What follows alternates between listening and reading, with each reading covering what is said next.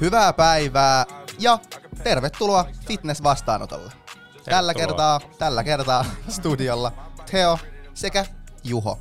Kyllä, Epicenterin podcast studiolla. Kyllä, Epicenterissä, Helsingin centerissä. Täällä on ihmisen hyvä olla, sehän me tiedetään. Mikonkadulla.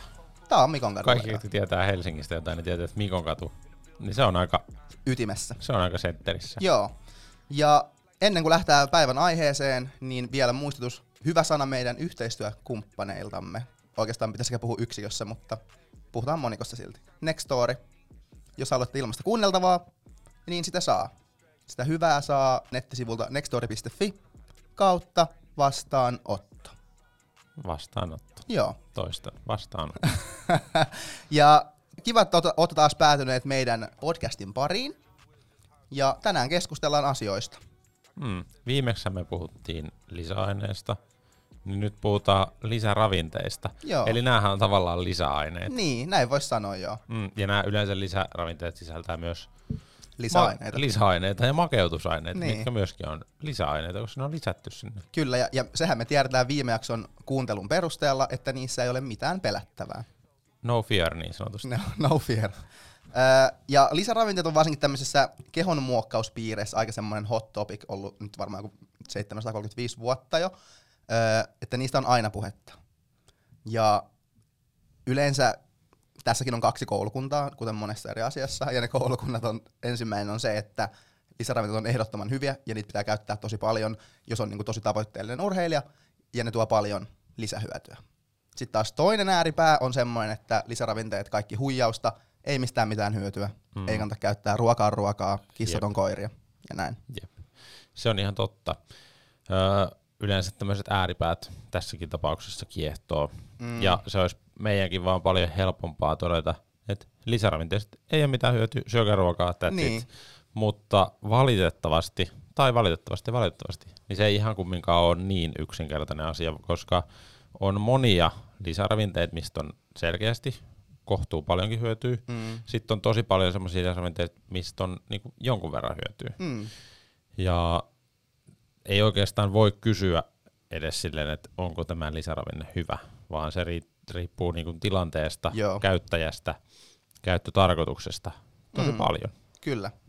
Joo, et ha, et ei voi, ei voi tehdä semmoisia blanket statementteja, että joku asia on hyvä, mutta ehkä musta tuntuu, että lisäravinteet varsinkin on ollut ehkä nyt viime vuosien trendi semmoinen, että se on trendikästä tavallaan niinku dumata kaikkia lisäravinteita. Että on silleen, että aah lol, no käyttää lisäravinteita, niistä on mitään hyötyä. Mm. Se on vähän semmonen... Se on tosi helppoa. Niin. Niin kuin mä sanoin, se olisi tosi helppoa. Me voitaisiin sanoa lisäravinteet perseestä. Niin. Yes. Syökää ruokaa, se riittää kaikkeen. Kaikille. Ja sehän riittää aika pitkälle. Mm. Ja to, niinku, siis ihan niin sanotusti päätyyn astikin. Mm. Mutta niin kuin me tiedetään, jos on tavoitteellinen liikkuja tai urheilija, ja jos jostain on vaikka prosentin hyöty mm. seuraavan vuoden aikana, niin aika moni on valmis käyttämään siihen jonkun verran rahaa, mm. ja se, että kuinka paljon siihen on valmis käyttämään rahaa, niin riippuu taas siitä tavoitteesta ja siitä vaikka, että kuinka paljon saa palkkaa ja mm.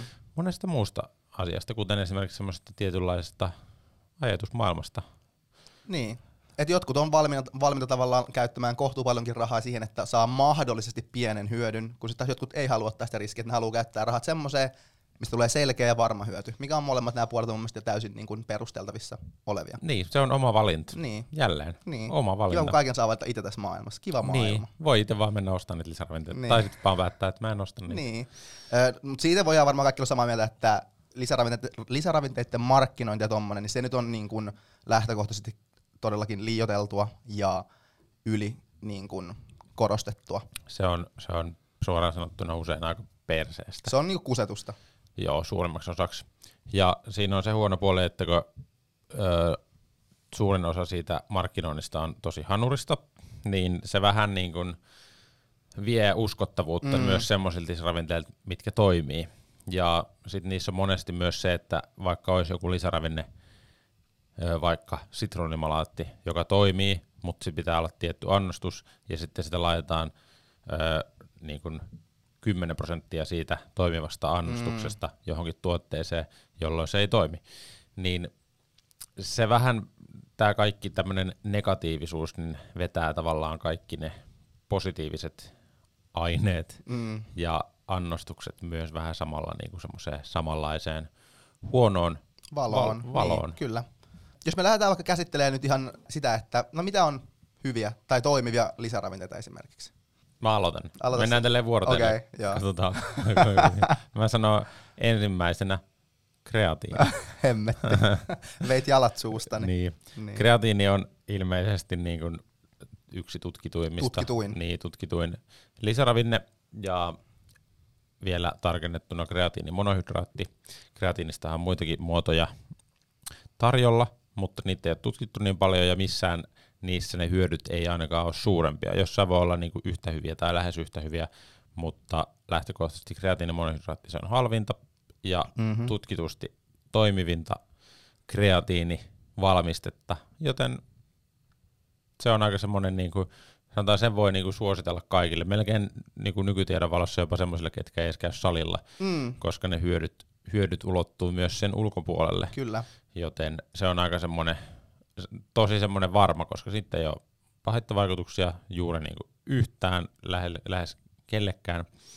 Siinä se on suukot edullista, niin miksi sitä ei käyttäisi? Mm, joo, ja tästä päästäänkin tämmöisen puoli, puoli aasinsiltana vähän niinku sellaiseen juttuun, että yleensä kun puhutaan just lisäravinteista, niin mikä mun mielestä on tärkeää tavallaan, koska miten joku valmentaja saattaa vaikka esittää jonkun lisäravinteen hyödyt on silleen, että tää on hyvä, tää parantaa vaikka suorituskyky, että se on tosi tommonen niinku suuri tai tommonen niinku laaja käsite, että se ei ole mikään mm. silleen spesifi, niin mun mielestä yleensä jos puhutaan tämmöisistä, niin olisi hyvä niinku tavallaan mennä siihen itse siihen mekanismit, millä Jep. tavalla se parantaa. Että se, se myös lisää semmoista uskottavuutta, eikä sille, että tää on hyvä, tää lisää rasvan polttoon. Okei, no miten? Tavallaan, että et on hyvä, että siinä on joku semmoinen niin kuin...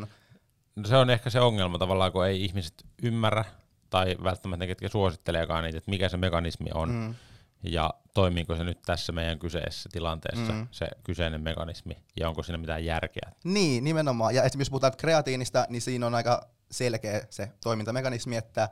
Öö, kreatiinia käytetään energiantuottoon. Meillä on lihaksissa kreatiinifosfaattinoin niin kuin varastot, mitä käytetään energiantuottoon etenkin semmoisessa lyhyemmän tota, aikavälin suorituksissa, mutta myös uuden tiedon mukaan niitä käytetään myös pidemmissäkin suorituksissa, mutta lähtökohtaisesti silleen just niin kuin perus joku salisarja, kymmenen toistoa kestää joku kaksikymmentä sekuntia tyyliin, niin tämmöisissä alle puolen minuutin niin suorituksessa käytetään kreatiinia Öö, niin kuin energianlähteenä siinä, niin tavallaan meillä on luontaiset energiavarastot, mutta ne ei ole täynnä, ja me voidaan täyttää ne käyttämällä esimerkiksi kreatiinin lisäravinnetta, ja samaa kreatiinia saa, kreatiinia saa muun muassa myös punaisesta lihasta, mutta sitten lihaa pitäisi syödä yli kolme kiloa päivässä. Mm, se on aika paljon, Saman ja se olisi, se olisi paljon kalliimpaa. Se olisi paljon kalliimpaa, helpompi ottaa vain joku viisi grammaa kreatiinia.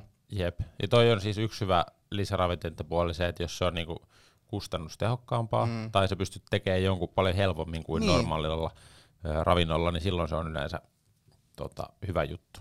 Kyllä, nimenomaan, ja tässäkin on vähän sellainen juttu, että kreatiini lähtökohtaisesti toimii niin kuin suurimmalle osalle ihmisistä, mutta etenkin ehkä korostuneesti saattaa toimia semmoisille, kellä vaikka joku lihan syönti on alempana, että ne luontaiset kreatiinivarastot ei ole niin isot tai kor- niin täynnä, niin esimerkiksi kun kasvissyöjä, niin niillä saattaa kreatiini toimia vielä silleen vähän paremmin. Vielä paremmin. Niin, koska Kyllä. ne ei syö lihaa. Öö, mut joo, eli kreatiini on aika selkeä tommonen toimintaperiaate, ja yksi semmoinen, mitä kreatiinista yleensä tuollaisena sivuvaikutuksena pelätään lainausmerkeissä, on se, että se kerää nestettä. Ja monet on kysynytkin, että okei, että pitääkö kreatiinin käyttö lopettaa kisadietillä tai kisaviikolla, tai näin se varmasti monia mietityttää, niin se on totta, että kreatiini vetää itsensä nestettä, se on täysin totta, mutta hyvä puoli siinä on se, että kreatiinivarastot on lihassolun sisällä, tai lihaksen sisällä, niin silloin ne nesteet menee sinne lihaksen sisälle myös. Se on se paikka, mihin me haluttaisiin nestettä, koska jos joku ei tiennyt, niin suurin osa lihaksesta on nestettä. Nimenomaan, ja mitä enemmän nestettä siellä on, sitä isommalta se näyttää. Mm. Ja sitä isompi se on. Niin, nimenomaan. niin. Kyllä, totta. Niin tavallaan, se, että jos jotain, niin kreatiinista on hyötyä etenkin juuri kisadietillä, kisa niin kuin viikollakin näin, että ei, ei ole mitään syytä, miksi pitäisi jättää niin kuin pois. Kyllä. Ja sitten kreatiinista aina kysytään, että pitääkö sitä tankata tai pitääkö sitä pitää taukoa. Mm. Niin jos nyt aloittaa sen kreatiinin, niin sillä, että sitä tankkaa, niin se nopeuttaa niiden varastojen täyttymistä, mutta...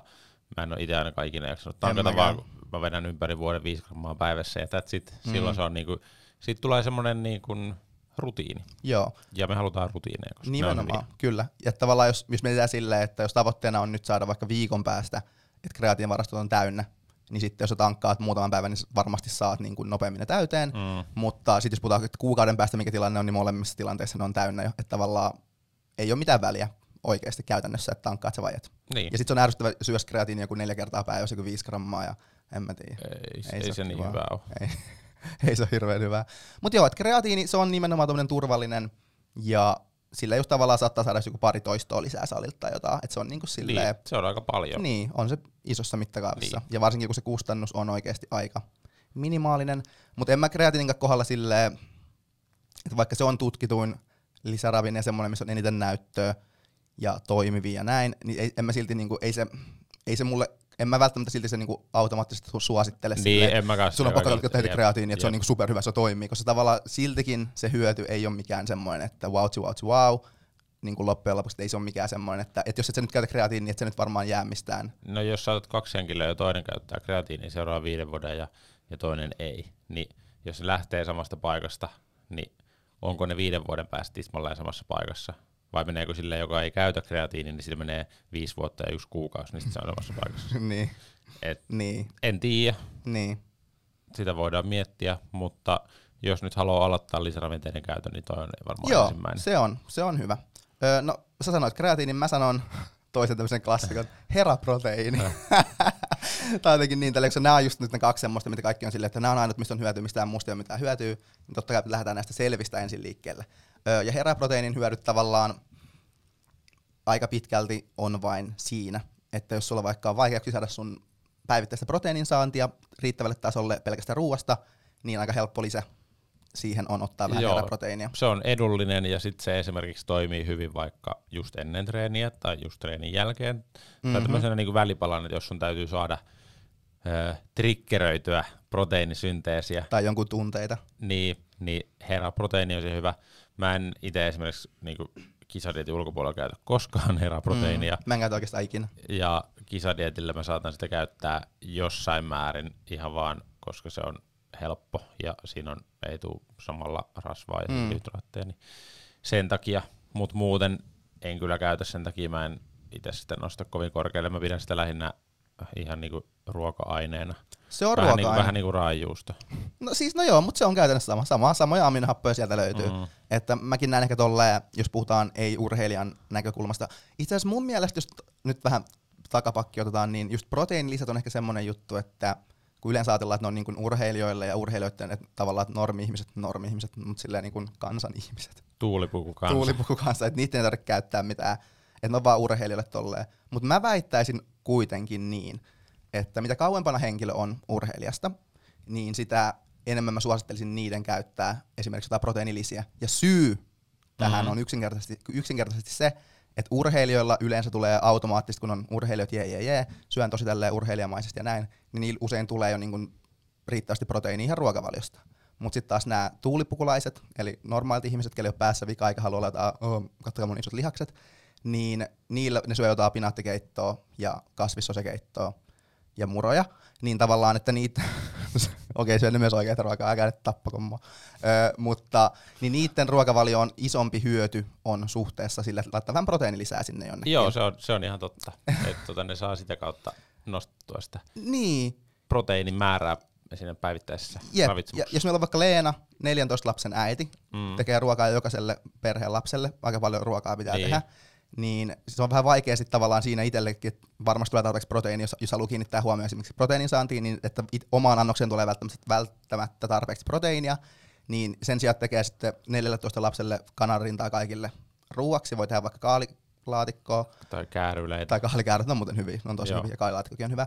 Niin voi tehdä vaikka sitä, nyt sitä kasvissosekeittoa niille tai sitä kaalikääryleitä, ihan mitä vaan. Mm. Ja itelle ottaa vaikka siihen lisäksi herran ruokajuomaksi tai herran vaikka jälkiruoksi. Niin, tai, tai samalla kun kokkailee, niin, niin vetelee sinne herran rinkin. Niin, nimenomaan, että sun ei tarvitse silleen, että jos sä haluat kiinnittää huomioon proteiinisaantiin, mutta sun neljätoista lasta ei kiinnosta proteiinisaantiin. Eikä nyt pitä, pidäkään Eikä niitä pitäisikään kiinnostaa, niin tavallaan sun ei pakko pilata kaikkien ruokailua sillä, että kaikki syödyttää. Ei, niin mä en ymmärrä, miksi ne kasvissosekeittoa pitää sekoittaa sitä suklaamukusta herraproteiiniin. niin, niin ei tarvii. Niin. Juo se erikseen, Leena. Niin, niin nimenomaan, että tämmöisissä tilanteissa on mun mielestä tosi kätevä. Tai sama, jos sä oot vaikka, jos sua kiinnostaa proteiinisaanti, sä oot vaikka tavoitteellinen urheilija tai näin, sä käyt vaikka syömässä jossain koulun tai öö, työpaikan ruokalassa, missä on ruuaksi vaikka nakkikeittoa ja leipää, niin siinäkin voi olla ei välttämättä tule tarpeeksi proteiiniä, paitsi jos syöt tarpeeksi maitoa, mitä, mitä myös suositellaan. Maito on tosi hyvä mm, ruokajuoma, ehkä paras. Hyvä, paras lisäravinne. Kyllä, se on oikeasti lemppari. Niin siinäkin voi ihan hyvin ottaa sitten, tiedätkö, heraa siinä ruokajuomaksi. Vaikka sinne maidon sekaan. Vaikka sinne maidon sekaan. Että tavallaan tämmöisissä tilanteissa mun mielestä on aika niin kuin, ja nimenomaan pätee enemmänkin semmoisia, ketkä ei ole välttämättä sellaisia urheilija, urheilija, urheilija, vaan ihan perusihmisiä, että ne voi niin. tälleen helposti lisätä niiden proteiinin saantia. Tällä ilman, että itse tarvitsee muuttaa niiden koko niinku ruokailu tai näin. Joo, ja sitten yksi esimerkki, jos on vaikka kilpakehonrakentaja ja on menossa vaikka ulkomaille kisoihin ja sitten se matka kestää kauan, niin sitten sä voit ottaa sinne lentokoneeseen minigrip-pussissa heraproteiiniä ja sitten saatat vaan vettä sieltä lentokentältä ja sitten sä juot heraproteiiniä ja syöt omena. Niin. Niin tosi helppoa. Niin. niin se on vähän vaikea ottaa jotain maksalaatikkoa sinne. Tai voit saattaa maksalaatikkoa tai niin. näin, mutta taas sit se proteiini niin. uupuu siitä ja se raajuustakin on vähän ikävä sinne. Niin. Se, voi, niin. se menee vähän vaikeaksi. Niin. Se on tosi helppo siis. Jep. Se on jauhetta. Se on jauhetta ja yleensä jauheet on hyviä, hyväksi meille. Mm. Erilaiset jauheet, Kyllä. mitä pidetään minikrepusseista. Me ollaan jauhejengi. Wow. niin, tota. niin siis joo, proteiinin lisä. Se on nimenomaan lisä, että sillä voi niinku täydentää ruokavaliota. Et siitä tulee sen suurimmat hyödyt. Joo ja siis se on, se on edullista. Se on edullista. Jos sä katsot, että paljon maksaa kolmekymmentä grammaa proteiinia jostain kanasta versus heraproteiinista, niin se heraproteiini on halvempaa. En tiedä tarkalleen kuinka paljon, koska mm. se riippuu mitä heraproteiini tai mitä kanaa ostat. Mm. Tai niin kuin mä mainostin Teolla, että mä ostin tota, sisäfilepihvejä ja ne oli kolmekymmentä euroa kilo, mutta sitten kun me mentiin katsoa myöhemmin, ne olikin kahdeksankymmentä euroa kilo. yeah. niin, se oli no, aika kallis tota, neljäkymmentä grammaa proteiiniä, mitä sitten tuli. Mutta maistu. Maistu, se oli noin kaksikymmentä euroa, että sillä olisi saanut kilon heraproteiiniä. niin, nimenomaan. Niin. Että se on tuollainen edullinen ja helppo. Joo. Mutta siinäkin tavalla en mä sitäkään ole silleen kaikille, että aah, pakko käyttää heraa, on tutkittu niin paljon, niin paljon hyötyä, vaan sekin on nimenomaan tosi tilannekohtaista ja mm. helppo tommonen täydentämistyökalu. Joo. Lisäravinen numero kolme. Joo, paat tuli. Meillä ei ole tähän mitään listaa, me vaan heitetään nyt jahdusta. Tota, mä sanoisin tähän kohtaan kofeiini. Okei. Okay. Koska sekään ei tavallaan ole lisäravinen, koska suomalaiset juo kahvia niin paljon, se on vähän niinku, se kuuluu vähän niinku elämään. Niin, osa ja elämää. Sen lisäksi kofeiini. Pitoiset asiat on yleensä hyviä, koska mm-hmm. eihän kukaan vedä kofeiinipillereitä. Mm. Tai jotkut vetää, mutta se nyt on ihan hullua, koska niin. sä voisit juoda kahvia. Päässä vika. Nam, nam. Sit, niin. Tai sit suuri osa juo nykyään jotain nokkoja. Mm. Tai, tai selsiuksia. Tai selsiuksia. Tai ö, jotain monstereita tai okay. bängejä. Mutta maailman paras energiajuoma on Monsterin se Ultra, se valkoinen. No mä en tiedä. Mut on se. No niin, joo jatka. Mä sanoin, että bängin. Birthday, joku cake bash. Mä en oikein maista, mutta kuulostaa, se, se on, kuulostaa se on, vähän erikoiselta. Se, tai ehkä se, okay. Mutta en mä tiedä. Mä en oikeasti ole juonut dieetiä, mä oon ehkä kymmenen energiaa juonut. Kymmenen energiaa. niin mä oon hetken aikaa ollut dieetillä näköjään. Tänään olisi varmaan ottaa yksi energia. energiaa. niin. Mutta oh, siis joo, joo. ehkä kymmenen juonut tässä dieetin aikana, joo. enkä muutenkaan.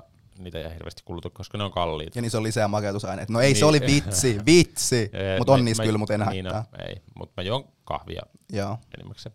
Mutta se siis treenin kannalta, jos sä oot vähän väsynyt, sä oot ollut mm. koko päivän töissä tai koulussa. Sitten sä juot kupin kahvia tai vedät jonkun pre-workoutin, missä on kofeiini joku neljäsataa milligrammaa. niin kyllä se reeni kulkee sillä paremmin, eikä väsytä. Niin, ei väsytä illallakaan välttämättä. Niin. Kofeiinilla on siis selkeästi positiivisia vaikutuksia suorituskykyyn ja ihan kognitiivisiin kykyihin ja tota, ihan kaikkea siihen, että esimerkiksi jaksaa vaan elää.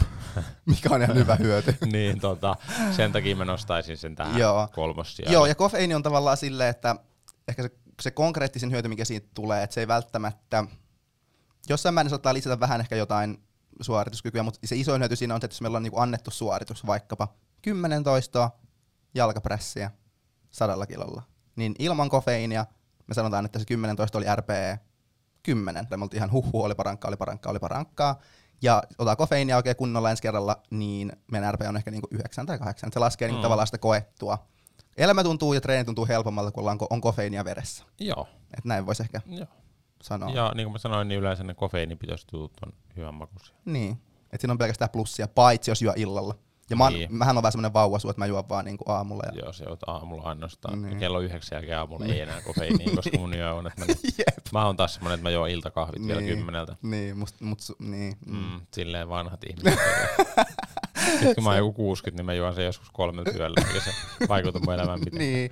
niin, ja kofeiininkaakin itse asiassa on aika muuten, nyt kun päästiin kofeiinin ihmeelliseen maailmaan, niin siinä on todella todella paljon yksilöllisiä eroja.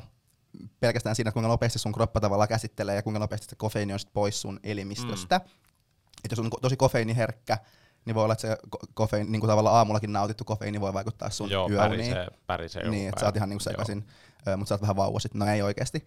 Ö, ja sit voi olla toisille, että niin kuin Juho, että se yö just illalla, eikä se vaikuta mitenkään. Mm. Että se riippuu tosi paljon yksilöstä ja onko kuinka kokenut kahvin juoja. Wow.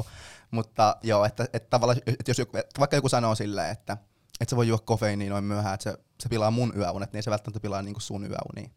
Että kaikki saa juoda niin paljon kahvia kuin haluaa, mutta tässä on myös semmoinen juttu, että, että vaikka sitä ei kokisi välttämättä, että unenlaatu heikkenee, niin on mahdollisesti se heikkenee silti kofeiinin myötä. Se vähän tekee semmoista kevyempää sit unesta ja sit ei välttämättä itse niin silleen konkreettisesti huomaa, mutta that being said, niin juokaa kahvia, jos te koet, että siitä on mitään haittaa. Joo, ja mä lisäisin siihen kahviin, tai en suoranaisesti sinne kahviin, vaan kahvin kautta kofeiinipitoisen juoman yhteyteen nikotiinia. Oho, se on kielletty aina. Missä? En mä tiedä, varmaan jossain maassa. Päiväkodeissa. Niissä on, siinä on monta hyötyä. Siinä on synergiaetu rasvanpolton kanssa ja erityisesti suolen motiliteetin kanssa. Mm. Eli kakka tulee paljon paremmin aamuisin. Ja siitähän me tykätään. Kyllä, se on hyvä, että suoli toimii. Ja siis suolihan sykkii ihan niinku ilman meidän, se on ihan niinku, se ei ole tahran alasta, vaan se suoli tekee semmoista sykkivää liikettä, kun se puskee sitä tavaraa eteenpäin siellä. Ja se on tervettä. Ja kun juo se aamukahvin ja siinä samalla vetää nikotiinia. Alkaa oikein kunnolla sykkimään. Niin sitten se nopeuttaa sitä prosessia, eikä tarvitse ottaa sitä aamukakkaa välttämättä niin pitkään. Mm.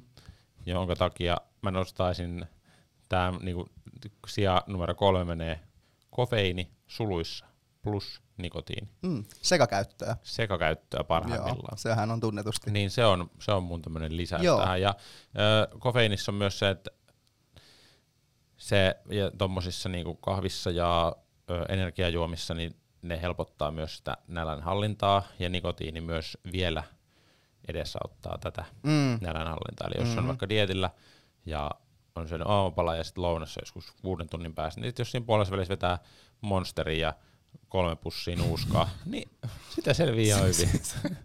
Ihan voin kertoa. Se on oikeasti ihan totta. Niin tämmöisen lisäyksen Joo. siihen. Ja sitten nikotiinituotteet on yleensä aika hyvin muutenkin. Ei nykyään saa esimerkiksi nikotiinipusseja tai jotain muuta. Niin, se on vähän niin kuin lasten nuuskaa. Lasten nuuskaa. Joo. Mutta, mut joo. Mennään Joo. vaan tästä eteenpäin, tämä oli tämmönen bonus. Bonuskierros. Mä voisin sanoa kofeiinista vielä sen verran noista tuosta puoliintumisajasta, mikä nyt on semmonen kofeiinin puoliintumisaika on, no ei, mutta kofeiinin puoliintumisaikahan on keskimäärin kuusi tuntia, mutta se voi vaihella kahdesta kymmeneen tunnin väleillä, välillä. Mm-hmm. Eli tavallaan jollain jolla se voikin olla vaikka kaksi tuntia, mikä Joo. tarkoittaa käytännössä, että jos, jos sä juot vaikka kaksisataa milligrammaa kofeiinia, vaikka Monster Energyn ultravalkoisen tölkin muodossa, mikä on suositeltavaa, niin käytännössä jos sun puoliintumisaika on kaksi tuntia, niin kahden tunnin päästä siitä sulla on vielä niinku sata milligrammaa sitä mm. jäljellä. Öö, ja tässä on hyvä muistaa semmoinen, että taas jos on kymmenen tuntia se sun, sun henkilökohtainen puoliintumisaika, niin jos sä juot vaikka kahdelta kaksisataa milligrammaa kahvia, tai kofeiinia, kello neljätoista, Joo. niin se tarkoittaa sitä, että kello kaksitoista yöllä. kaksikymmentä. Ah, sori. Ei kun olis. Ei kun kymmenen. kaksitoista yöllä. kaksitoista yöllä. Joo, joo. Niin kaksitoista yöllä. Niin. Sulla on vielä sata milligrammaa voi olla sit sun kehossa.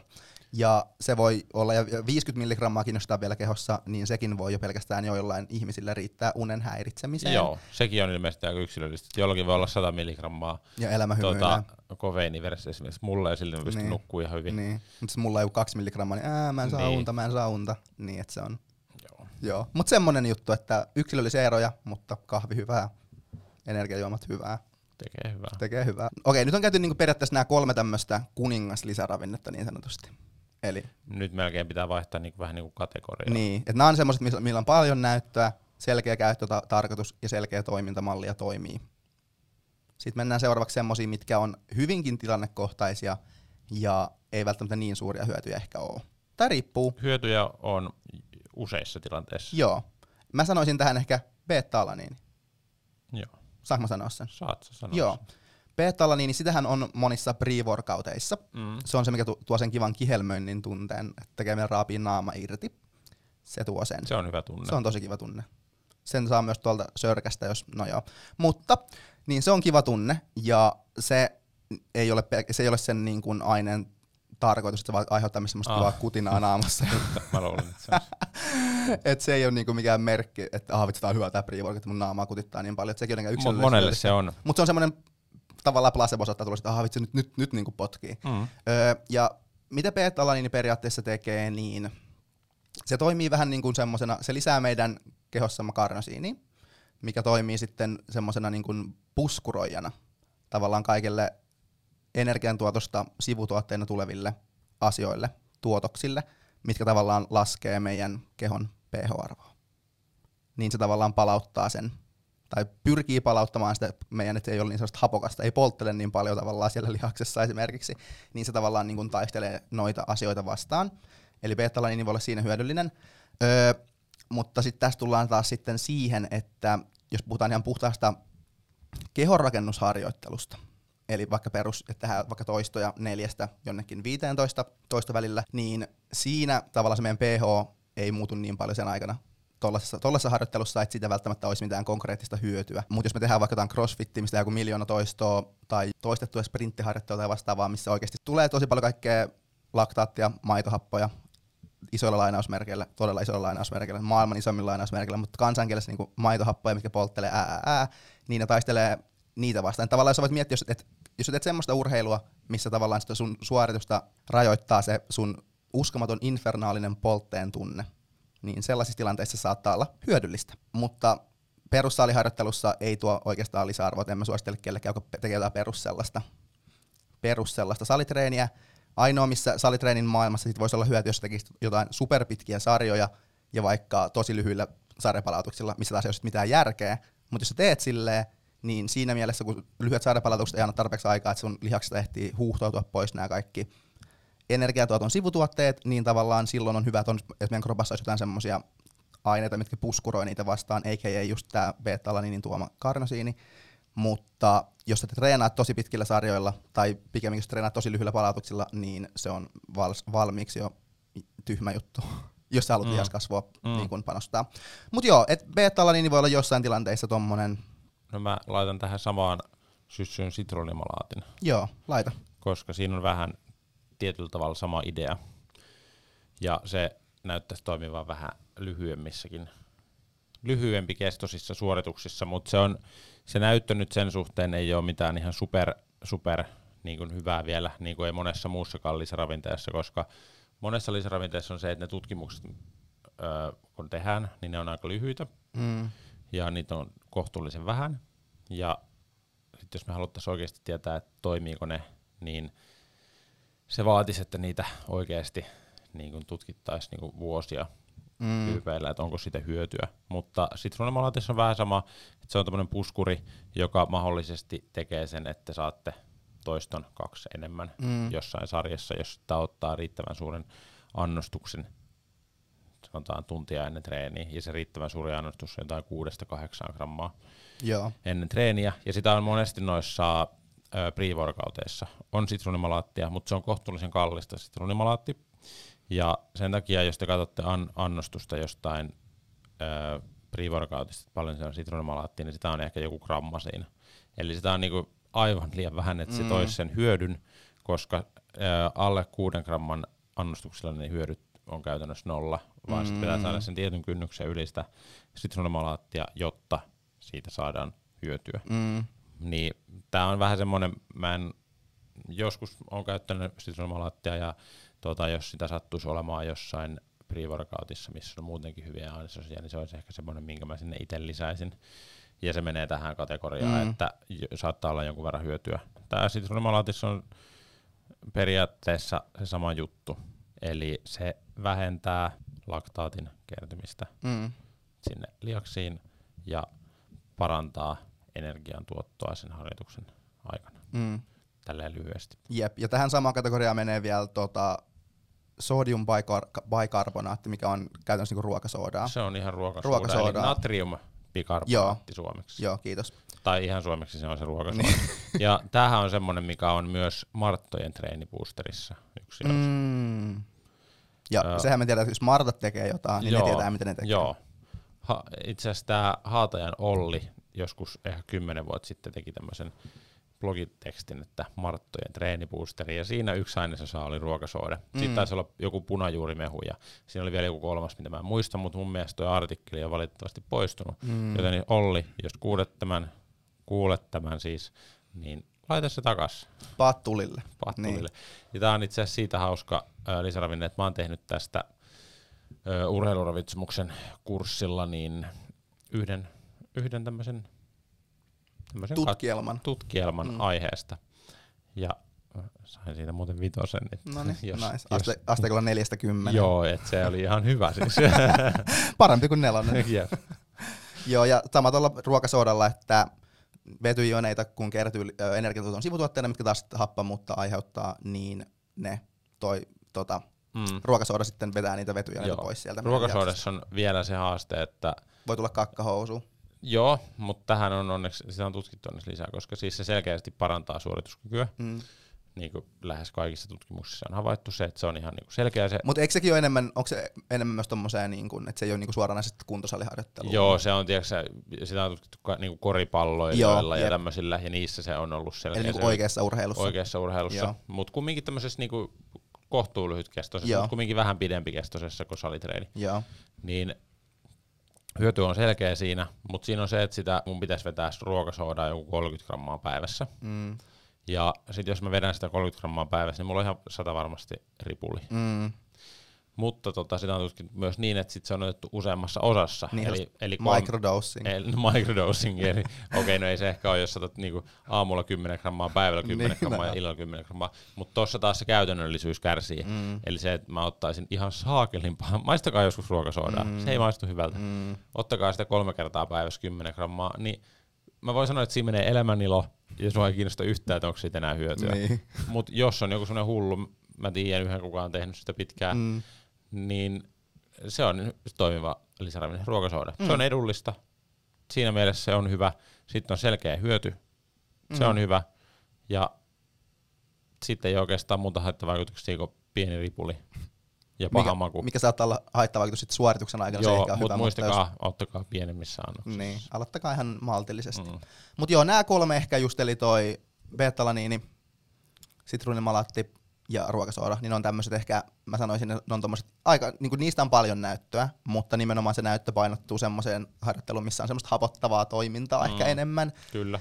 Ja että niissä ne hyödyt niinku näkyy, että mä en ehkä lähtisi suoraan niinku noihin ihan kuntosaliharjoitteluun niitä soveltamaan. Joo. Mä ehkä Henkkoht. ensimmäisen ottaisin sitruunimalaatin sinne, jos se olisi niinku helposti saatavilla jonkun vaikka muun tuotteen yhteydessä. Olen joskus ostanut ihan erikseenkin pussin kaupasta, mutta se on, se menee vähän semmoiseksi, että sä oot semmoinen niinku tohtori jossain omassa keittiössä ja laittelet niitä lisäravinteita sinne, mutta se on siis ihan pätevä juttu kyllä mm. kuntosaliharjoitteluun. Öö, seuraavaksi mä sanoisin intrahiilarin. Joo, okei. Okay. Tää on hyvä. Koska siitäkin on, tavallaan se ei mene ehkä tuohon ykköskategoriaan, mutta kyllä mä sanoisin, että se tähän kakkoskategoriaan menee, mm. missä on tämmöiset, että mistä luultavasti on hyötyä ainakin jonkun verran semmoisessa tilanteessa, missä se harjoittelu on hyvin tämmöistä gly- glykolyyttistä, mm. koska mehän niinku käytetään harjoittelussa energiaksi A T P:tä ja sit sitä kreatiinifosfaattia, mitä varastoja me voidaan täyttää sillä kreatiinilla, mm. mutta sitten kun se on tuommoista kuntosalitreeniä, mikä tapahtuu korkealla intensiteetillä, joten siinä ei voida niinku rasvaa käyttää energiaksi, mm. vaan niin käytetään niinku lihasglykogeenia ja eikä ei hiilihydraatteja. hiilihydraatteja, mitkä on varastoitunut sinne teelihaksi. Eli jos me teette hauista, niin te käytätte energiaksi lihasglykogeenia, mikä on varastoitunut hauikseen. Mm. Ja sitten totta kai te käytätte myös energiaksi ö, glukoosia, joka on teidän verenkierrossa, mm. eli verensokeria. Mm. Ja sitten jos se treeni on semmoista, että siinä tulee paljon sarjoja, paljon toistoja, sitten tehdään korkealla intensiteetillä, kuulostaako tutulta? Kuulostaako tutulta? Niin äh, siitä voi olla hyötyä, että te niin sanotusti ruokitte itseänne ja lihaksianne äh, hiilihydraatilla sen mm. treeni aikana. Te saatte siitä mahdollisesti vähän lisää energiaa ja pidettyä verensokeri vähän korkeammalla, kyllä, joka todennäköisesti parantaa teidän suorituskykyä. Se näyttö niin kuin tämän suhteen kuntosalitreenissä nyt ei ole mitään maata mullistavaa, maata mullistavaa mutta ö, tälleen niin kuin anekdoottina mm. niin tosi moni kehorakentaja ja fitnessharrastaja käyttää intrahiilaria, koska kokee siitä, että siitä on selkeää hyötyä. Joo, ja etenkin mä sanoisin, jos, jos aterian välit venyy, että vaikka sitä aikaisemmasta niin treeniä edeltävästä ateriasta on jo jonkun aikaa, mm. ja ei ole välttämättä verensokerit enää niin kuin ihan huipussaan, kyllä, ja me treenaamaan, niin kyllä, mä, kyllä siitä varmasti on niin kuin, nimenomaan just sen, pelkästään jo sen hyödyn, että se pitää sun verensokerit ylempänä. Joo. Kaikki tätä mitä tuntuu, kun alhaiset verensokerit, ei ole mikään semmoinen P R-fiilis, niin mitään ennätyksiä salilla, mm. vaan just päinvastoin, niin tavallaan, että se vähän niin kuin siinäkin, niin kuin sitäkin myötä pelkästään jo auttaa. Joo. Ja se on ihan hyvä, hyvä paikka muutenkin tavallaan, ei nyt tankata, mutta tietyllä tavalla ruokkia itseään hiilihydraatilla, koska ö, kun treenataan, niin sen treenin aikana ja erityisesti sen jälkeen, niin lihasglykogeenisynteesi, eli että sitä hiilihydraattia varastoidaan sinne lihaksiin, niin on korkeimmillaan, niin se on hyvä paikka myös niin kuin syödä hiilaria mm. tai juoda hiilaria. Ja sitten siinä on myös se, että se tavallaan niin kuin blokkaa semmoista ylimääräistä kataboliaa, että vaikka jos siitä olisi edellisestä ateriasta mm. paljon aikaa, niin kun te nostatte verensokeria ja laitatte hiilaria koneeseen, niin teidän lihakset ei ainakaan siinä vaiheessa lähde pois. Niin.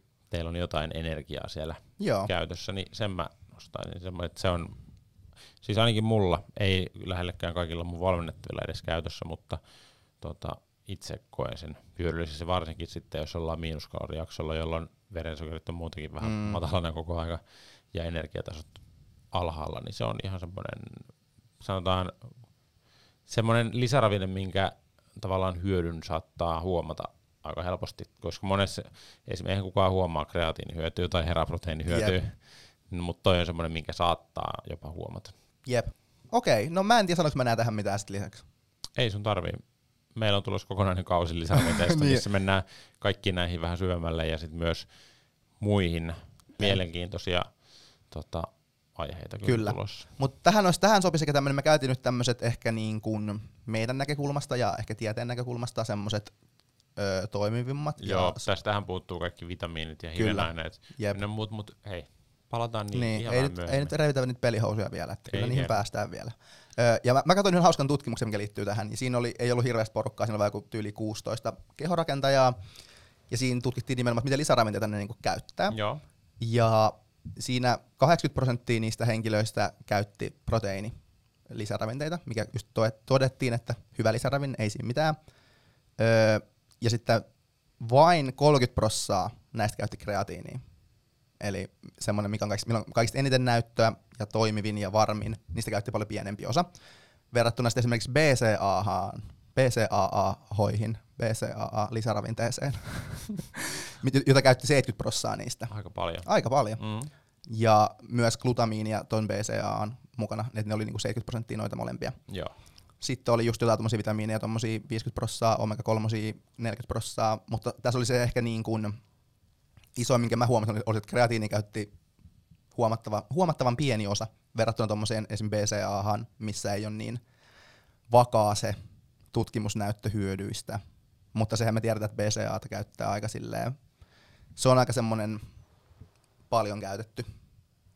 Se, no se on aika se on tämmönen tota, yksi turhimmista lisäravinteista, mutta niin, et, kun siinä on, siinä on vaan muutama aminohappo. Mm. Kolme tarkalleen. Niin, kolme aminohappoa kahdesta kymmenestä. Ja proteiinisynteesiin me tarvitaan ne kaikki mm. aminohapot. Kyllä. Niin tästä yksi plus yksi tarkoittaa sitä, että ne kolme ei riitä proteiinisynteesin käynnistämiseen, joten se on aika niin kuin useless. Öö, niin joo, et siitä ei ole kyllä hyötyä.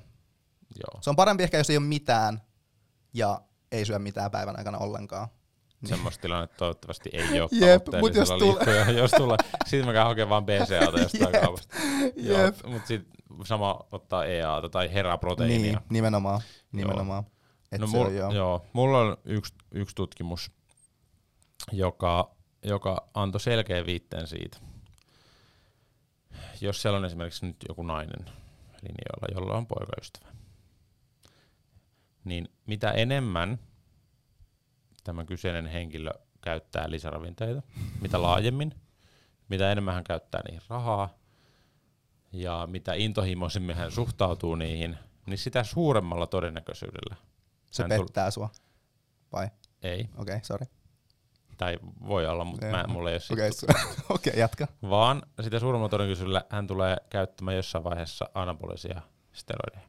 Mm. Eli siinä on selkeä korrelaatio, että mitä enemmän ihminen, totta kai siis se on ihan loogista, että jos sä oot tosi, tosi niin kun intohimoisesti suhtaudut kehorakennukseen, niin sä haluat kaikki hyödyt, nolla pilkku nolla yksi prosentin hyödyt niistä lisäravinteista, ja sit jossain vaiheessa tajut, että hitto, tossa olisi tommonen lisäravinne, mistä mä saisin viisituhatta prosenttisen mm. hyödyn verrattuna tähän L-teaniiniin. Mm. Niin sit on sillä, että hmm, miksi mä ottaisin? Niin.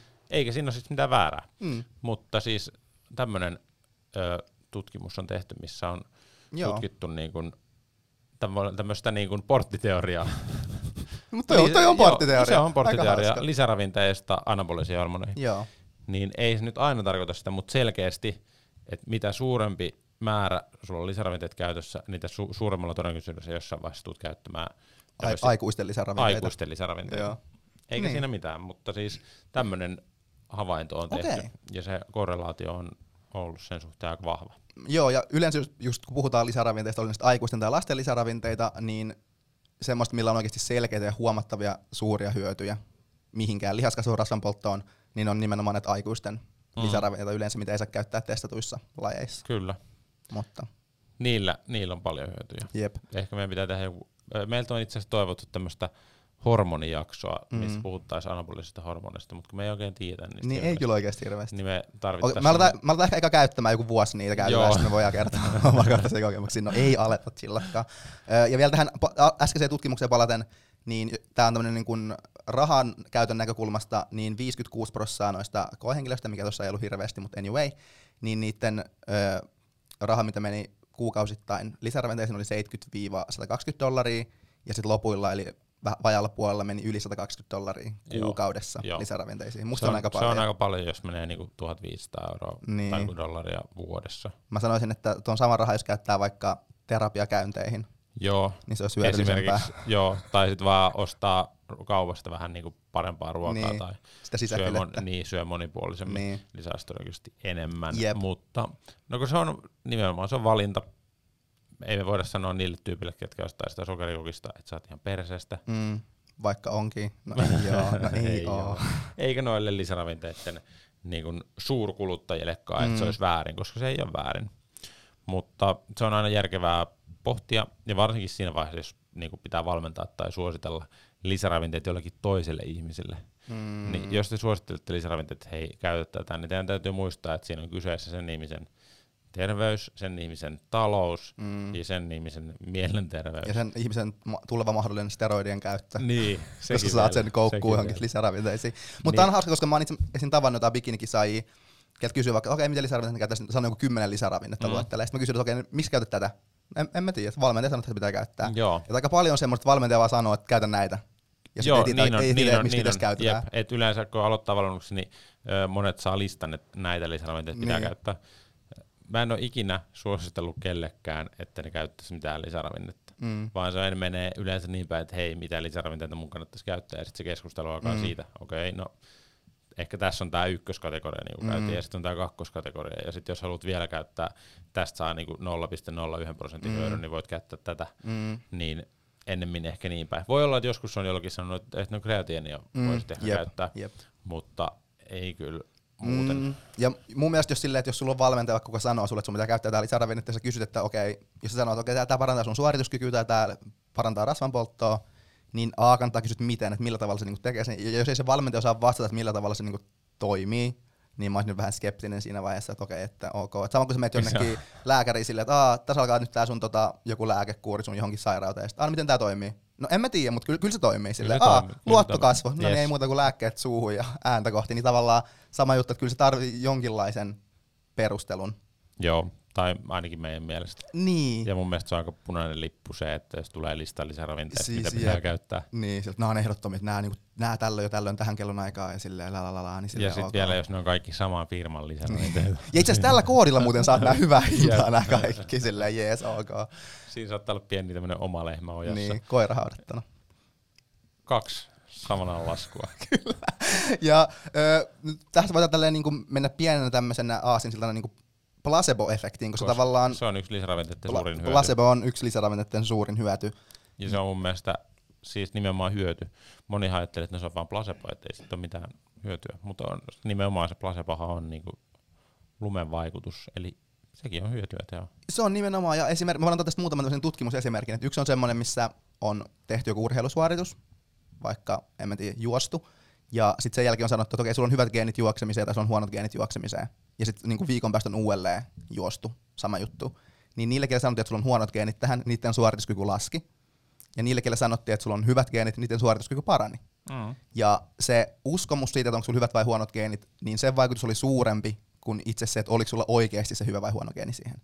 Että oikeasti meidän aivoilla, meidän psykologilla on aika tämmöinen iso, iso vaikutus. Ja toinen esimerkki, mm, yhdessä tutkimuksessa annettiin sellaisia sheikkejä niin kuin juotavaksi. Öö, sheikkejä, eli mitä ne nyt on, no, juomia. Ja niissä oli kaikissa joku neljäsataa kaloria. Ja, mutta osaan niihin kirjoitettiin, että tämä on tämmöinen laitti, öö, kevyt versio, missä on sata neljäkymmentä kaloria, ja toiseen kirjoitettiin, että tämä on tämmöinen, missä on seitsemänsataa kaloria, tämä on tosi täyteläinen herkku, supertäyttävä, vautsi wow, suklaaherkku. Niin sitten verrattiin tavallaan, kun ne joi nämä shakeit, niin verrattiin sitä, että miten niiden just kylläisyys ja nälkä muuttui sen seurauksena, niin, ja huomenna se oli siis tosiaan sama määrä kaloreita oikeasti, niin ne, ketkä joi semmoisen, missä luki, että, tai silloin kun juotiin semmoinen, missä luki, että se on sikana kaloreita, tämä täyttää tosi paljon, niin ne koki paljon enemmän kylläisyyttä, ja itse asiassa myös niiden kylläisyyshormonit ihan nousi mm. enemmän kuin niillä ihmisillä, ketkä luulivat, että ne joi jonkun light-shaken. Että tavallaan uskomus on asia, joka vaikuttaa tosi paljon. Todellakin. Sitä ja ei kannata vähätellä, ei vaan sitä kannattaa käyttää hyödyksi. Jopa. Joo, ja yksi, yksi toinen vielä tästä on semmoinen yksi tutkimus, missä oli voimaharjoittelijoita, ja osalle annettiin sitten, niin kuin sanottiin, että annettiin niille steroideita. Että nämä on steroideet, syön näitä, mutta oli vaan placebo, niin siellä ei ollut mitään, ja osalle sitä ei annettu mitään. Niin niille, kelle annettiin, niin ne sai tyyliin, niin kuin, niiden voimatasot kaikki nousi niin yli viisi kertaa enemmän. Yep. Ne nousi ihan sikanaa. Tavallaan, että oikeasti sillä on tosi iso niin kuin, vaikutus tuolla placebolla. Ja tämä tuo tämmöisen ehkä pienen tämmöisen eettisen pulman jossain määrin tää, koska tavallaan toisaalta valmentajan näkökulmasta, niin sä haluisit olla silleen, että okei se on vaan placebo, että ei näistä, ei näistä lisäravinteista ole mitään hyötyä, mikä tavallaan on se niin kuin fakta siinä mielessä, että ei näistä ole mitään tutkittua hyötyä. Tässä ei ole mitään mekanismia, mikä tässä auttaisi, että näitä oikeasti toimi. Mutta jos sä sanot tälleen, niin sama, samalla viet sillä sun valmennettavalta mahdollisesti sen placebon tuoman hyödyn, mikä sillä olisi, jos se uskoisi, että siinä on jotain hyötyä. Että tavallaan, jos mä sanon vaikka jollekin valmentajalle, okei, okay, että syöt tätä ruokaa, tää on tällaista tosi täyttävää, että sulla ei ole ikinä nälkä, kun syöt tätä, ja sitten tavallaan syö sitä, ja sitten kokee, että ei, niin mulla oikeastaan nälkä. Perustumaan silleen, että no tää on ihan yhtä täyttävää kuin toi toinen, mutta siinä on jotain, jotain, jotain. Että tavallaan, tää on vähän tämmönen just dilemma siinä, että haluuko niin kuin huijata valmen, valmennettavia vaikka niiden edun mukaisesti vai ei, mutta kyllä mä yleensä on kallistunut siihen, että kyllä mä sanon, että niistä ei ole hyötyä, vaikka niistä olisi vaan se placebo, että mä, mä ryöstän niiltä sen mahdollisen placebo-hyödyn. Mutta, mutta se on tommonen tavalla, että koska sitä voisi hyödyntää valmentajanakin silleen, mm, että tämä on tosi hyvä tähän, tämä on tosi hyvä tähän. Ja ylipäänsä se, että niin kun, jos uskoo, tämä liittyy ylipäänsä niin kun, valmentamiseen ja treeniin ja ravitsemukseen, että mitä enemmän sä uskot siihen, mitä sä teet, niin sen parempi se lopputulos olla, tulee olemaan. Mm. Niin, jos esimerkiksi kreatiinin näy- käytön suhteen, niin siitä on tosi paljon näyttöä, että siitä on hyötyä, niin sitten sä todennäköisesti myös uskot siihen, mm. ja siitä voi ehkä vielä enemmän hyötyä. Niin, mutta sitten toisaalta jos on joku sellainen lisäravinne, mistä ei ole hyötyä, mutta sä sanot, että siitä on hyötyä, niin sit, kun sä sanot, niin siitä saattaa olla mm, hyötyä sen verran, että sanot, mutta se on tavallaan valehtelua, joten se on vähän. Se on kaksipiippunen juttu. Se on kaksipiippunen juttu, mutta mm. onneksi haulikossa on kaksi piippua. Ja haulikko toimii. Haulikko toimii monessa tilanteessa. Jep, ja vielä yksi, mm, yksi tota, tutkimus, missä, tää on, tää on, tää on oikeastaan nyt ehkä tämmönen. Tässä nyt mennään tohon, vähän tuohon niin placebon markkinoinnin ja tuommoisen niin vastaiseen toimintaan tällä viimeisellä lausunnolla. Tavallaan, kun sitäkin on tutkittu, että meillä on joku painonpudotusinterventio, ja osalle, tai me annetaan osalle, kaikille, kaikille annetaan placeboa, jotain pillereitä, ja toisella sanotaan, että okei, tämä niin edistää sun painonpudotusten sikanaa, ja toisella sanotaan, että tämä ei, tämä ei tee mitään. Ja sitten niillä yli kahden kuukauden jälkeen niin kaikki oli pudottanut ihan yhtä paljon painoa, että se ei vaikuttanut siihen painonpudotukseen, mutta mihin se vaikutti, on, että niitä kysyttiin tai niitä mitattiin te, niin kuin, omaa pystyvyyden tunnetta niin kuin intervention alussa ja intervention lopussa, niin niille, kelle annettiin tämä, sanottiin, että tämä on tämmöinen painonpudotuspilleri, että sun paino putoaa, bla bla bla, niin niiden pystyvyyden tunne laski tämän intervention seurauksena tavallaan oma pystyvyyden tunne laski ja isompi semmoinen luottamus niin kuin ulkoisiin tekijöihin Joo, nousi. Kyllä. Et se on huono juttu, että se on sitten tavallaan niin kuin pitkällä aikavälillä, esimerkiksi jos puhutaan niin kuin elämäntapamuutoksista, ja se me tiedetään, että just oman pystyvyyden tunteen kehittäminen on niin kuin ihan super, super, super yksi tärkeimmistä jutuista niin kuin tämmöisissä asioissa, niin sillä, että me otan niin kuin ulkoinen tämmöinen juttu, joku, oh, joku tämmöinen painonpudotuspiller tai painonpudotuslisäravinne, niin se la- laskee vaan niiden ihmisten pystyvyyden tunnetta, mikä sitten heikentää niiden, todennäköisesti heikentää niiden pidemmän aikavälin niin kuin onnistumista. Joo, toi, et, on, toi on hyvä huomio. Joo, et sen takia just, tai se on niinku, mikä on huono puoli tuossa niinku valheellisessa mainonnassa ja tommosessa. Joo. Niin. Tota, tuonhan moni voi ehkä havainnoida, jos ei ole mitään tommoista laihdutuspilleriä käytössä, että jos on vaikka joku treenilaturi ja sit sulla on se loppu tai sä et muista ottaa sitä, niin tuntuu, että sä et saa tehtyä sitä treeniä. Tai se, että sä unohdat kuulokkeet kotiin mm. ja sä menet salille ja sit sä teet sit Insta-päivityksen, et ei saakeli, unohin kuulokkeet, nyt treenistä ei tule mitään.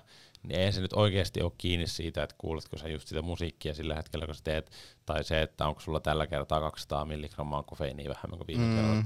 Että ne on niinku nimenomaan tommosia, niistä on hyötyä siis molemmista musiikin kuuntelusta sekä kofeiinista, mutta se, että jos se perustuu se kaikki tekeminen täysin tommosiin ulkopuolisiin juttuihin, tai niinku suurimmaksi osassa edes semmosia, niitä kannattaa hyödyntää niinku lisäravinteitakin, mm.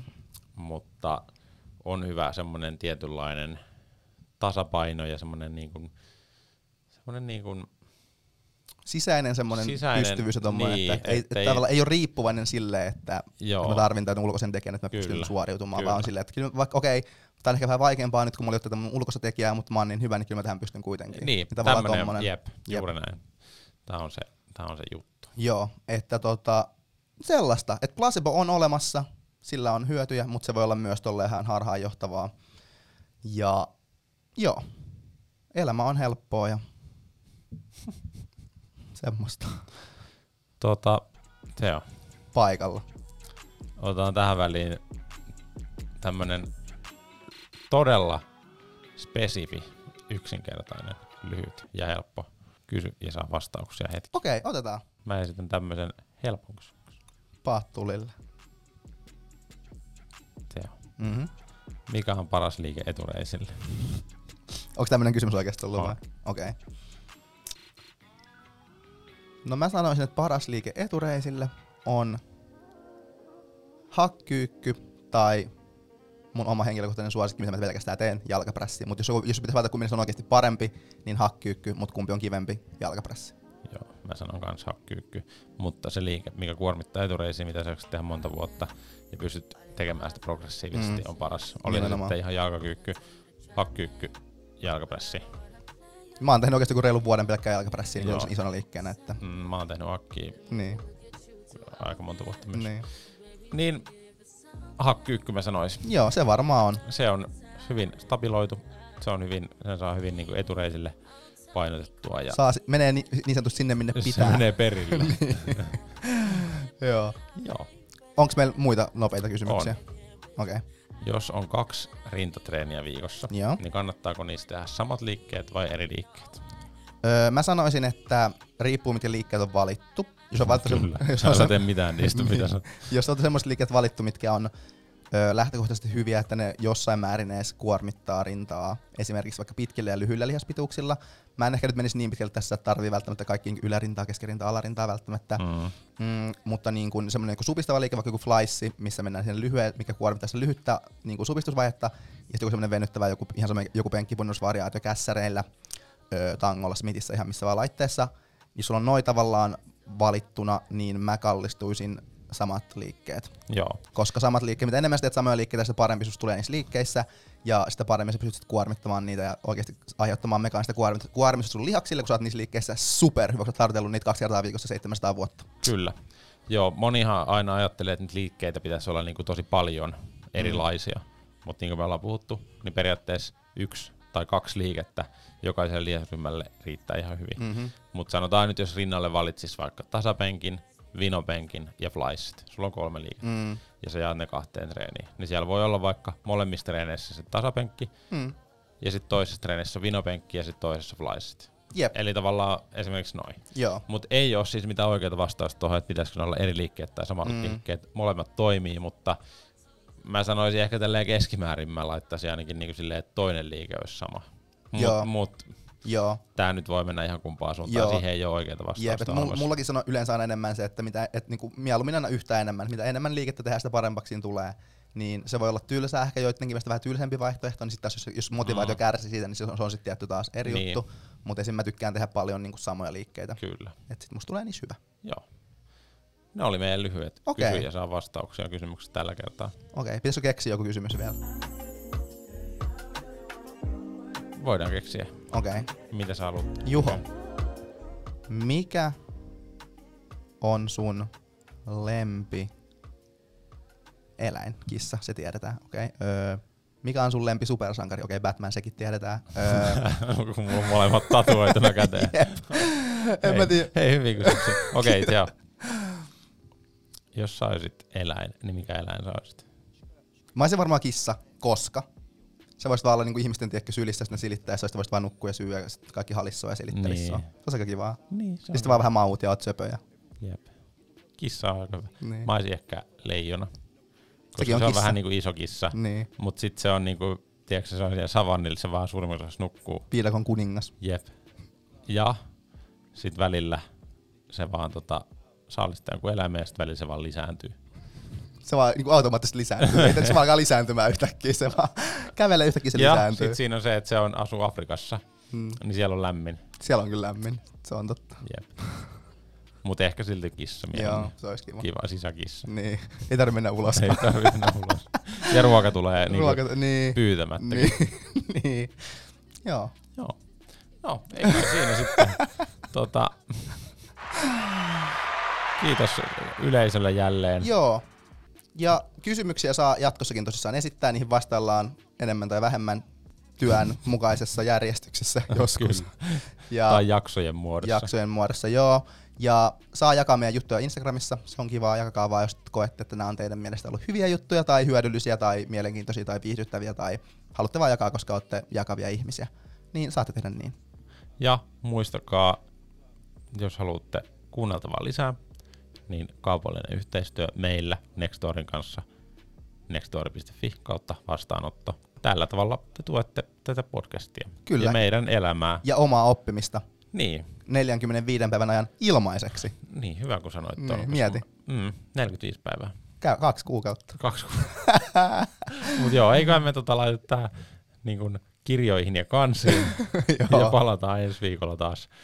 Meillä on tämän kauden viimeinen jakso ensi viikolla. Se on hyvä jakso. Se on erittäin hyvä jakso. Joo. Ja sitten jatkuu heti sit taas seuraava kausi. Jep. Hyvin nämä meidän kaudesta, kun meillä ei ole mitään taukoja näissä ikinä. Mutta ei se mitään. Ne on teemoja. Ne on teemoja. Ei tarvita taukoja. Ei tarvitakaan. Mutta joo, kiitos kaikille kuuntelijoille. Iloa ja rakkautta elämään, lämpöä, onnellisuutta ja onnistumisen tunteita. Olipa hienosti sanottu. Eiks niin?